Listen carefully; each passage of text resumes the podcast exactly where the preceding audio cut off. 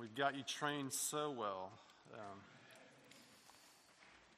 I'd invite you to turn with me this morning to Psalm chapter 50, whether that's in your Bible on page what?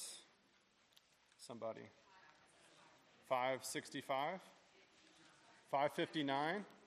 Bingo? Good. 559, Psalm 50. You turn that in your Bible if you have that as well. Uh, I'll be reading out of the ESV, and I'd invite you to stand with me as I read God's word for us this morning. Let me pray for us. Heavenly Father, we thank you that we can come this morning to you and find you here in your word, where you come to us. We ask you to open our hearts and open our eyes that we might see you and hear you and experience you this morning. We pray in Jesus' name. Amen. Psalm chapter 50 God Himself is judge, a psalm of Asaph. The mighty one, God the Lord, speaks and summons the earth from the rising of the sun to its setting. Out of Zion, the perfection of beauty, God shines forth. Our God comes. He does not keep silence. Before him is a devouring fire, around him a mighty tempest. He calls to the heavens above and to the earth that he may judge his people. Gather to me my faithful ones who made a covenant with me by sacrifice. The heavens declare his righteousness, for God himself is judge. Selah. Hear, O my people, and I will speak. O Israel, I will testify against you. I am God, your God. Not for your sacrifices do I rebuke you. Your burnt offerings are continually before me. I will not accept a bull from your house or goats from your folds. For every beast of the forest is mine, the cattle on a thousand hills. I know all the birds of the hills, and all that moves in the field is mine. If I were hungry, I would not tell you, for the world and its fullness are mine. Do I eat the flesh of bulls or drink the blood of goats? Offer to God a sacrifice of thanksgiving and perform your vows to the Most High. And call upon me in the day of trouble. I will deliver you, and you shall glorify me.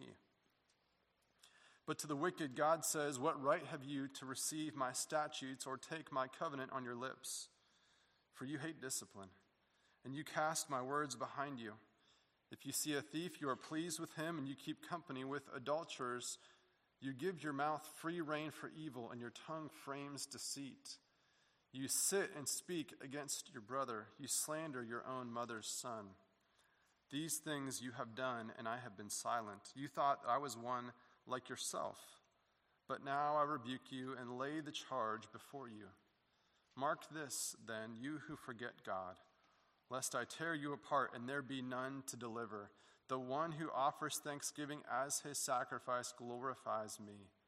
To one who orders his way rightly, I will show the salvation of God. This is God's inspired word. Please be seated. So, I have a, a personal confession to make, if that's okay with you guys. Um, I recently discovered that I am not really the very best judge of how to spend my free time. Um, well, I, have actually known this for a long time. This is why I don't really play video games anymore. Um, but a few weeks ago, we were on a family vacation in South Carolina at the beach. And this is sort of when this really came into focus for me. You know, since, since we live 700 miles away from all of my family, it's always a special treat to go and and to visit with family and to see people you don't see very often. Um, and so, two weeks ago, while you were here worshiping, we were on the beach. Uh, we were not at church. Uh, we were looking, I was looking particularly for shark's teeth in the sand. Now, Folly Beach, South Carolina, um, if you want to find shark's teeth, is an excellent place to go and find them. One of the probably the best places in the world, as evidenced by the sheer number of people that are just walking back and forth on the beach like this with their heads down. So much so that my cousin who joined us, she took a look at the site and said, This just looks like one of those zombie films you see where everybody is staring Don't they know that they're at the beach? And at the end of the week, as we were packing up and getting ready to come home, those comments kind of boomeranged back and, and, and sort of hit me in the face a little bit. Um, you know, we had traveled, as I thought about it, hundreds of miles to be with family in one of the most beautiful and historic cities in America, Charleston, South Carolina, where they have some of the best restaurants. We're, we're steps away from the beach. There's the sun. There's the everything that you could possibly want to do. And all I wanted to do was walk around with my head in the dirt. And what do I have to show for my week at the beach? Well, I have this jar of hundreds of shark's teeth worth, get this, literally tens of dollars. Now, if you would like one of these after worship, uh, come and, and, and ask me, and I'll, I'll pick out one of the ones I don't want and I'll give it to you. But do you know what this cost me? A, a, a hunched back, a sunburnt neck, and conservatively about 20 hours of beach time was put into this little jar. Now, I know some of you have access to beach homes or maybe weeks at the beach. Uh, show of hands, how many of you would trade me a week at the beach for this jar right here? Well, if you, if you think about it, you want to talk to me later after church, come and find me and we can make a deal, right? I might even give you more than one tooth for that. So, surrounded by the beauty of family and God's creation, I was content to stare at the ground. All I had to do was look up and there's the ocean.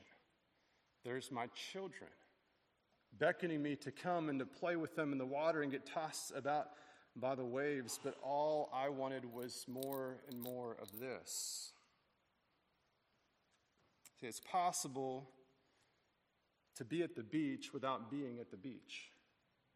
It's possible, you, many of you with kids know this, to be on vacation without being on vacation.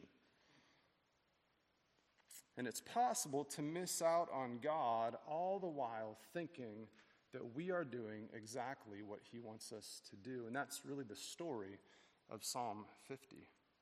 Our, our psalm this morning is a psalm of Asaph, and he's noted as the author in 12 different psalms. So here in verse in Psalm 50 is the first one, and then in Psalms 73 through 83, we find they are also attributed to Asaph. Now, Asaph is, is not David, obviously. Um, but we know from Scripture that he was a prophet, a worship leader, a, a head singer, a chief musician amongst the people of God. And, and subsequent worshipers, singers, were either the actual sons of Asaph or just given that name out of respect to him. We see that in Nehemiah chapter 7. So, just like the Psalms of David, Asaph's Psalms were written as songs to be sung by the people of God in worship. 116 out of 150 of the Psalms that we have have some sort of title like ours does this morning, which you know, may not have come exactly from the author, but as the, as the editors were putting these things together very meticulously to put the right songs and Psalms in the right order, um, these titles have been with us since that early time. And, and Psalm 50 is entitled what? God Himself is Judge. Now, now, possibly just hearing the title of our psalm might have sparked one of two things in you.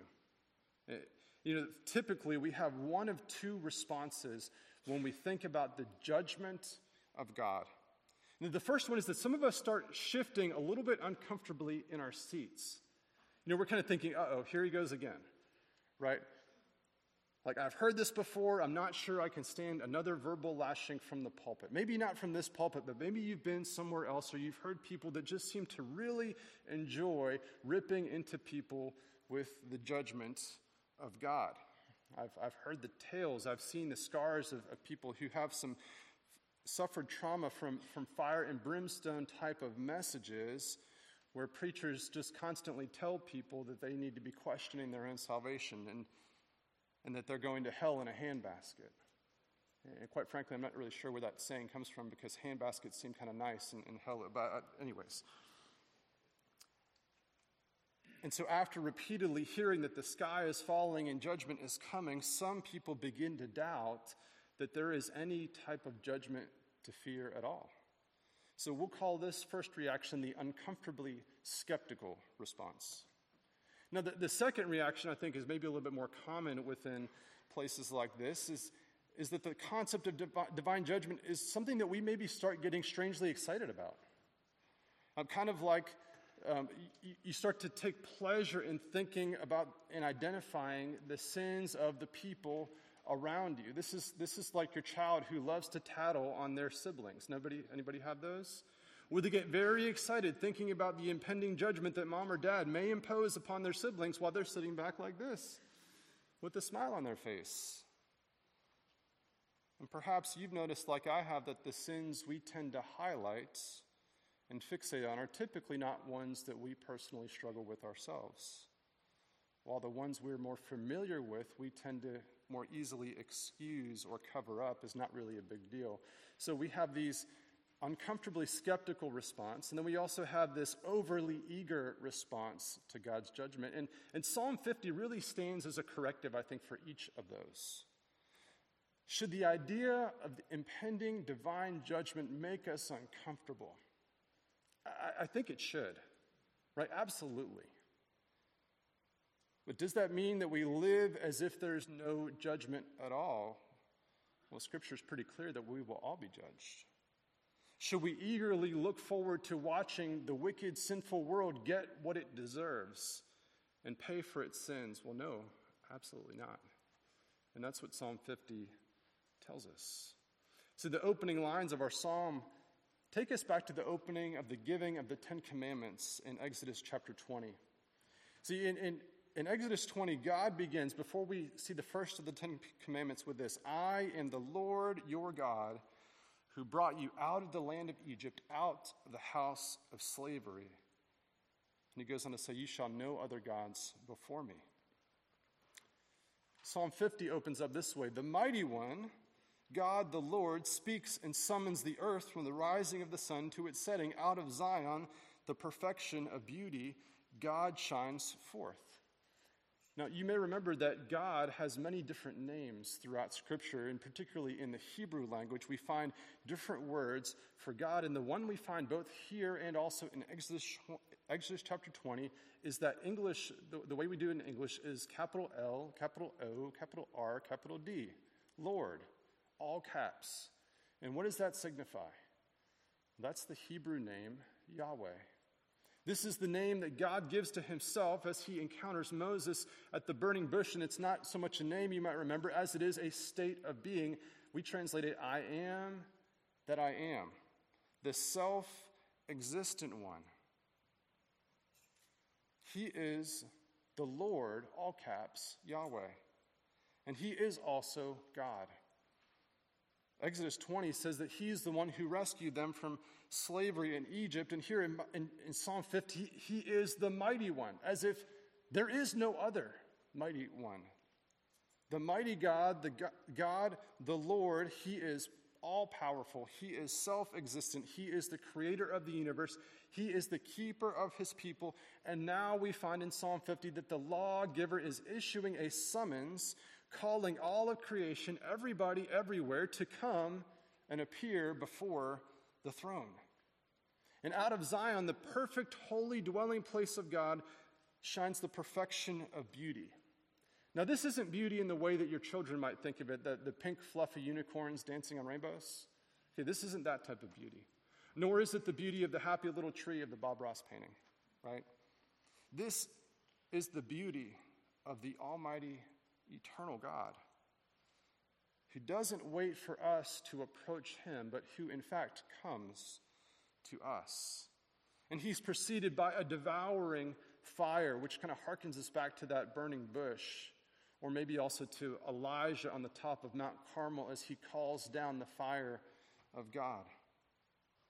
Surrounded by a powerful whirlwind, think of the storms that, that rise up across the seas in the book of Jonah, or perhaps even Jesus with his disciples in the boat on the Sea of Galilee. See, he is marvelous and he is terrifying. He is majestic and he is radiant. He is glorious, but he is also awe inducing and jaw dropping. There is no one and nothing like this God. He's the perfection of beauty, and yet he is coming to judge. And surprisingly, his judgment starts with who? The faithful ones, the children of the covenant. You know, covenant, if you're not familiar, is a, is a promise that's agreed between two parties, where, where one promises to do this, and if you do this, then I will do this. And in the Bible, we see covenants all throughout the Old Testament. Starting in Genesis chapter 3, God makes a covenant with Adam and Eve that if you obey, I will bless you, and if you don't, then I will curse you. A little bit later on, God makes a covenant with Noah after he destroyed the world with the flood. He says, I promise I'm not going to do that again. He puts the rainbow in the sky. A little bit after that, we see God coming to Moses after he releases his people from slavery in Egypt, and he makes this covenant where he codifies the law. Sorry, I forgot Abraham as well, but you know, he's in there too, okay? God makes a covenant with Abraham. What's his covenant? I will make you into a great nation. I will give you a land and a people, and all nations of the world will be blessed through you. And then this covenant of Moses, where God puts the law into writing and gives it to his people, and, and covenants were ratified through the shedding of blood. A sacrifice was required to keep the covenant. So it's a little bit more than surprising when God declares that his judgment is going to start here with these people who he has made a covenant with and who have been making the sacrifices that God has been asking them to make. See, shouldn't the pagans and the heathens be the first ones to experience the wrath of God? There were plenty of terrible people at this time. You know, think of the Egyptians and the Philistines and the Assyrians, and we can go on and on and on. There's a, a great list of people who were just ripe for the judgment of God, who had persecuted and devoured his family. And yet God comes back to his kids. 1 Peter chapter 4, we just read in our unison reading, but a little bit later on it says, For it is time, verse 17, it is time for judgment to begin at the household of God. And if it begins with us, then what will the outcome be for those who do not obey the gospel of God? See, when the judgment of God comes, it starts in God's own house. And that's not as if to say that God's judgment won't be, extend beyond his walls. It absolutely will. But that God is our Father, and a father's primary responsibility and primary concern is for his what? For his children. You know, as a parent, my harshest words are aimed at my own kids.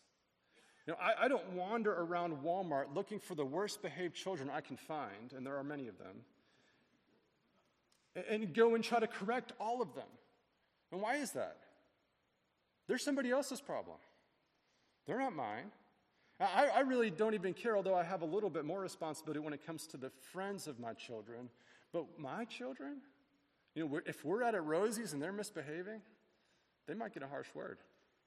Why is that? Well, one, it, it reflects a little bit poorly on me, but two, it's my responsibility to, to do what? To help them to understand what is the best way to live. To know that there's certain things that we can do and certain things we can't do in this family. And I don't correct them just because I don't want them to make me look bad, usually.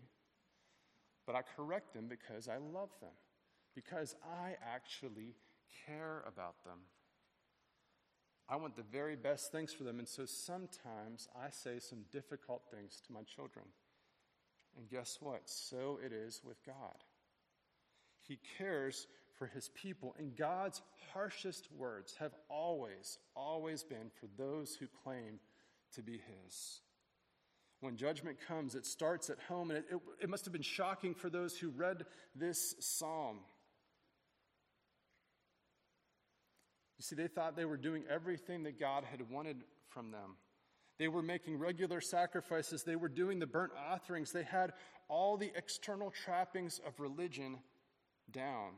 And so they were sure that God's judgment was for the people out there and not for the people in here.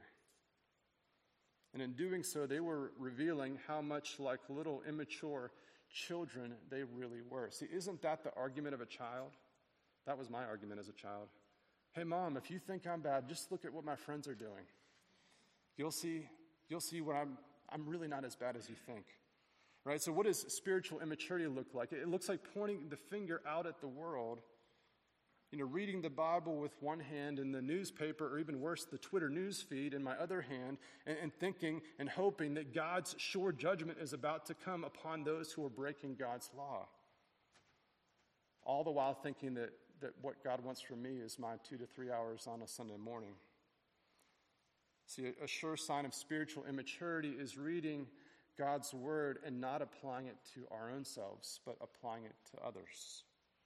If only this person could hear this sermon right now. If only this person could read this passage that I just read. Right? And when I, when I do that, I actually am using other people as a human shield to guard my own heart from allowing the word to penetrate me. It's that, that concept that Randy shared a few weeks ago about putting on your own mask first, right? How does God's word apply here? See, spiritual maturity is the opposite. A sign of spiritual maturity is developing a greater sensitivity to sin, but not to the sins out there, it's to the sins in here. In Isaiah chapter 6, we find Isaiah, God's prophet, transported to the throne room of God. And, and like here in, in, in Psalm 50, Isaiah cannot help but be overwhelmed by the beauty and majesty and splendor and awesomeness of, of the Lord, and he cries out, Woe is me, I'm lost. And, and woe is me means, Hey, kill me now. Right? This is too good for me. I am not good enough to be here. He says, I'm a man of unclean lips. See how quickly he recognizes who he is?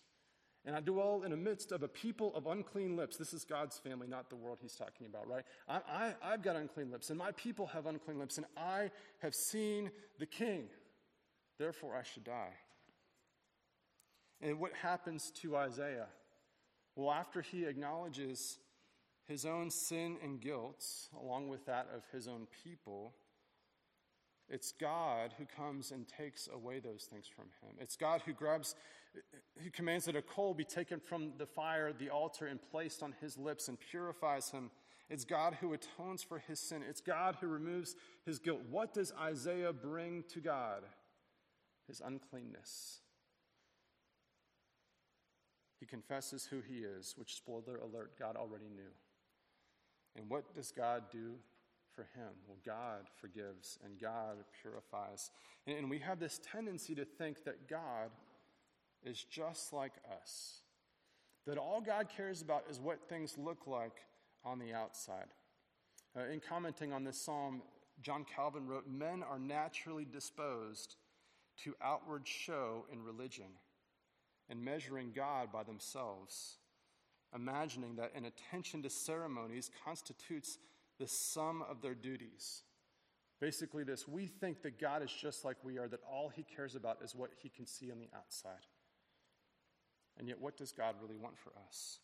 See, what do I want from people? I just want people to do exactly what I want them to do all the time. Anybody else like that? If everybody just did their dang job, right? Anybody? And they just behaved and listened to everything I said, then this world would be a whole heck of a lot better of a place. Sorry if that crossed the line for anybody. And it's not as if God doesn't care about our external obedience. Of course, He does. But that type of God is a God formed in my image. I don't really care how you're feeling. I just want you to do what I want you to do and then just be done with it. Does God need us to bring him our bulls and our goats? Well, I don't think many of us have bulls and goats in here. A few of you do. Does he want that from you? No. Why? Because he owns them all. The cattle on a thousand hills, they belong to him. The beasts in the forest, they belong to him. The birds in the air, they already belong to him. All the gold in all the world, guess whose that is? It belongs to him already. Do you think really that you can bring God something that he does not already have? See, the people of God were doing their sacrifices. That wasn't his complaint against them. He said, basically, you're already doing the bare minimum, and that's fine. But I desire more.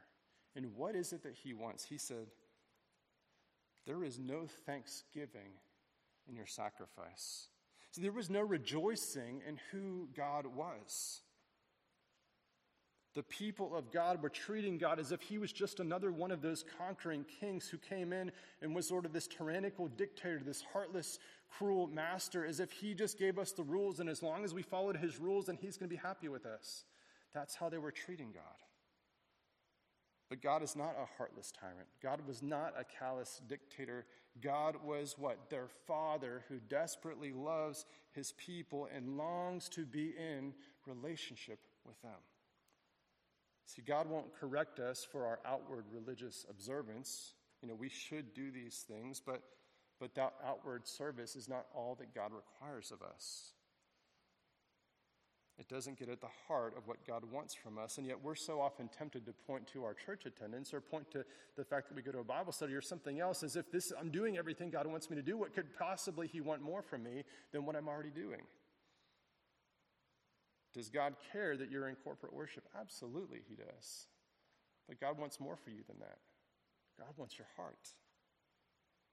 We can be physically here without being here, just like we can be at the beach without being at the beach. You can be on vacation without being on vacation. You can know a whole heck of a lot about God without actually knowing God. So, what does He want from us? Micah chapter 6, verse 8. He has told you, O man, what is good. And what does the Lord require of you but to do justice, to love kindness. That word kindness is hesed, so steadfast love, mercy, and to walk humbly with your God. See, God doesn't want our work, He doesn't need our effort, He doesn't need our help. He wants our hearts. I hope you're hearing that.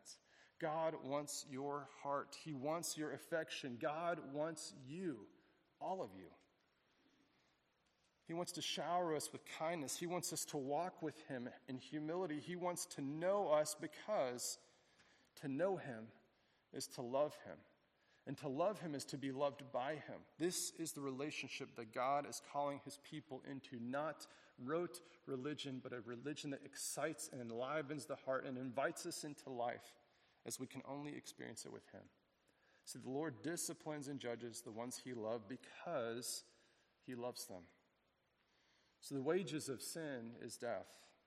And, and death is what sin is working towards. But, but God's discipline is never punitive, right? He doesn't harm his children out of vindictiveness or pettiness the way we might be tempted to at times with our own kids. God's discipline is always for the sake of correction and restoration, it's always for the good of his covenant children. So, hear that again God's discipline is always for good. Of course, as we read in Hebrews 12, for the moment, or in the moment, all discipline seems unpleasant, but later it yields the peaceful fruit of righteousness to those who have been trained by it. See, God's judgment is perfect. He doesn't make erroneous assumptions, He doesn't make false accusations. He knows our hearts, and the reality is that He knows us better than we know ourselves. See, God desires doing and pursuing justice or what is right, not just what is right by me. God desires us loving mercy and kindness, not looking forward to the destruction of our enemy, but actually rejoicing when people repent and turn to Him. God desires us to walk with Him in humility. And where do we find these things perfectly? Well, hopefully, you figured out by now we find them in Jesus following in his footsteps. Jesus said that true worshipers of God worship him what? In spirit and in truth. See, at the cross, Jesus poured out his spirit for us that we might have his spirit in us. And at the cross, Jesus revealed the truth that God is the judge, that the penalty of sin is surely death, but that your death and my death has been paid by the one who should have known no death and that his death had paid the ransom for all who would know and trust and love him who are known and loved by him. And Psalm 50 closes, and we can't get to everything today. Psalm 50 closes with this line The one who offers thanksgiving as his sacrifice glorifies me. To one who orders his way rightly, I will show the salvation of God. Let us give thanks for his salvation. And where do we find the salvation of God? Where do we find the way of salvation? We find it there at the cross. The one who endured for us so that we might endure with him forever. Won't you pray with me?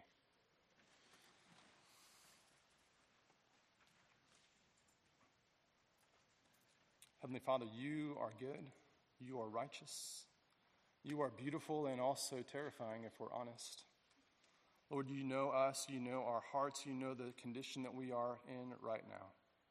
And Lord, I pray that you would open our eyes to see the beauty of Jesus, that because of his work, we don't get what we deserve. And because of his work, we get what we could never earn. Lord, we thank you that you have offered salvation through Christ Jesus. And we pray, Lord, that you would make us sensitive to ourselves, Lord, sensitive to the needs of those around us, Lord, that we might be a people who rejoice and give thanks for all that you have done and invite the world to join in. We pray this in Jesus' name. Amen. Let us all stand together.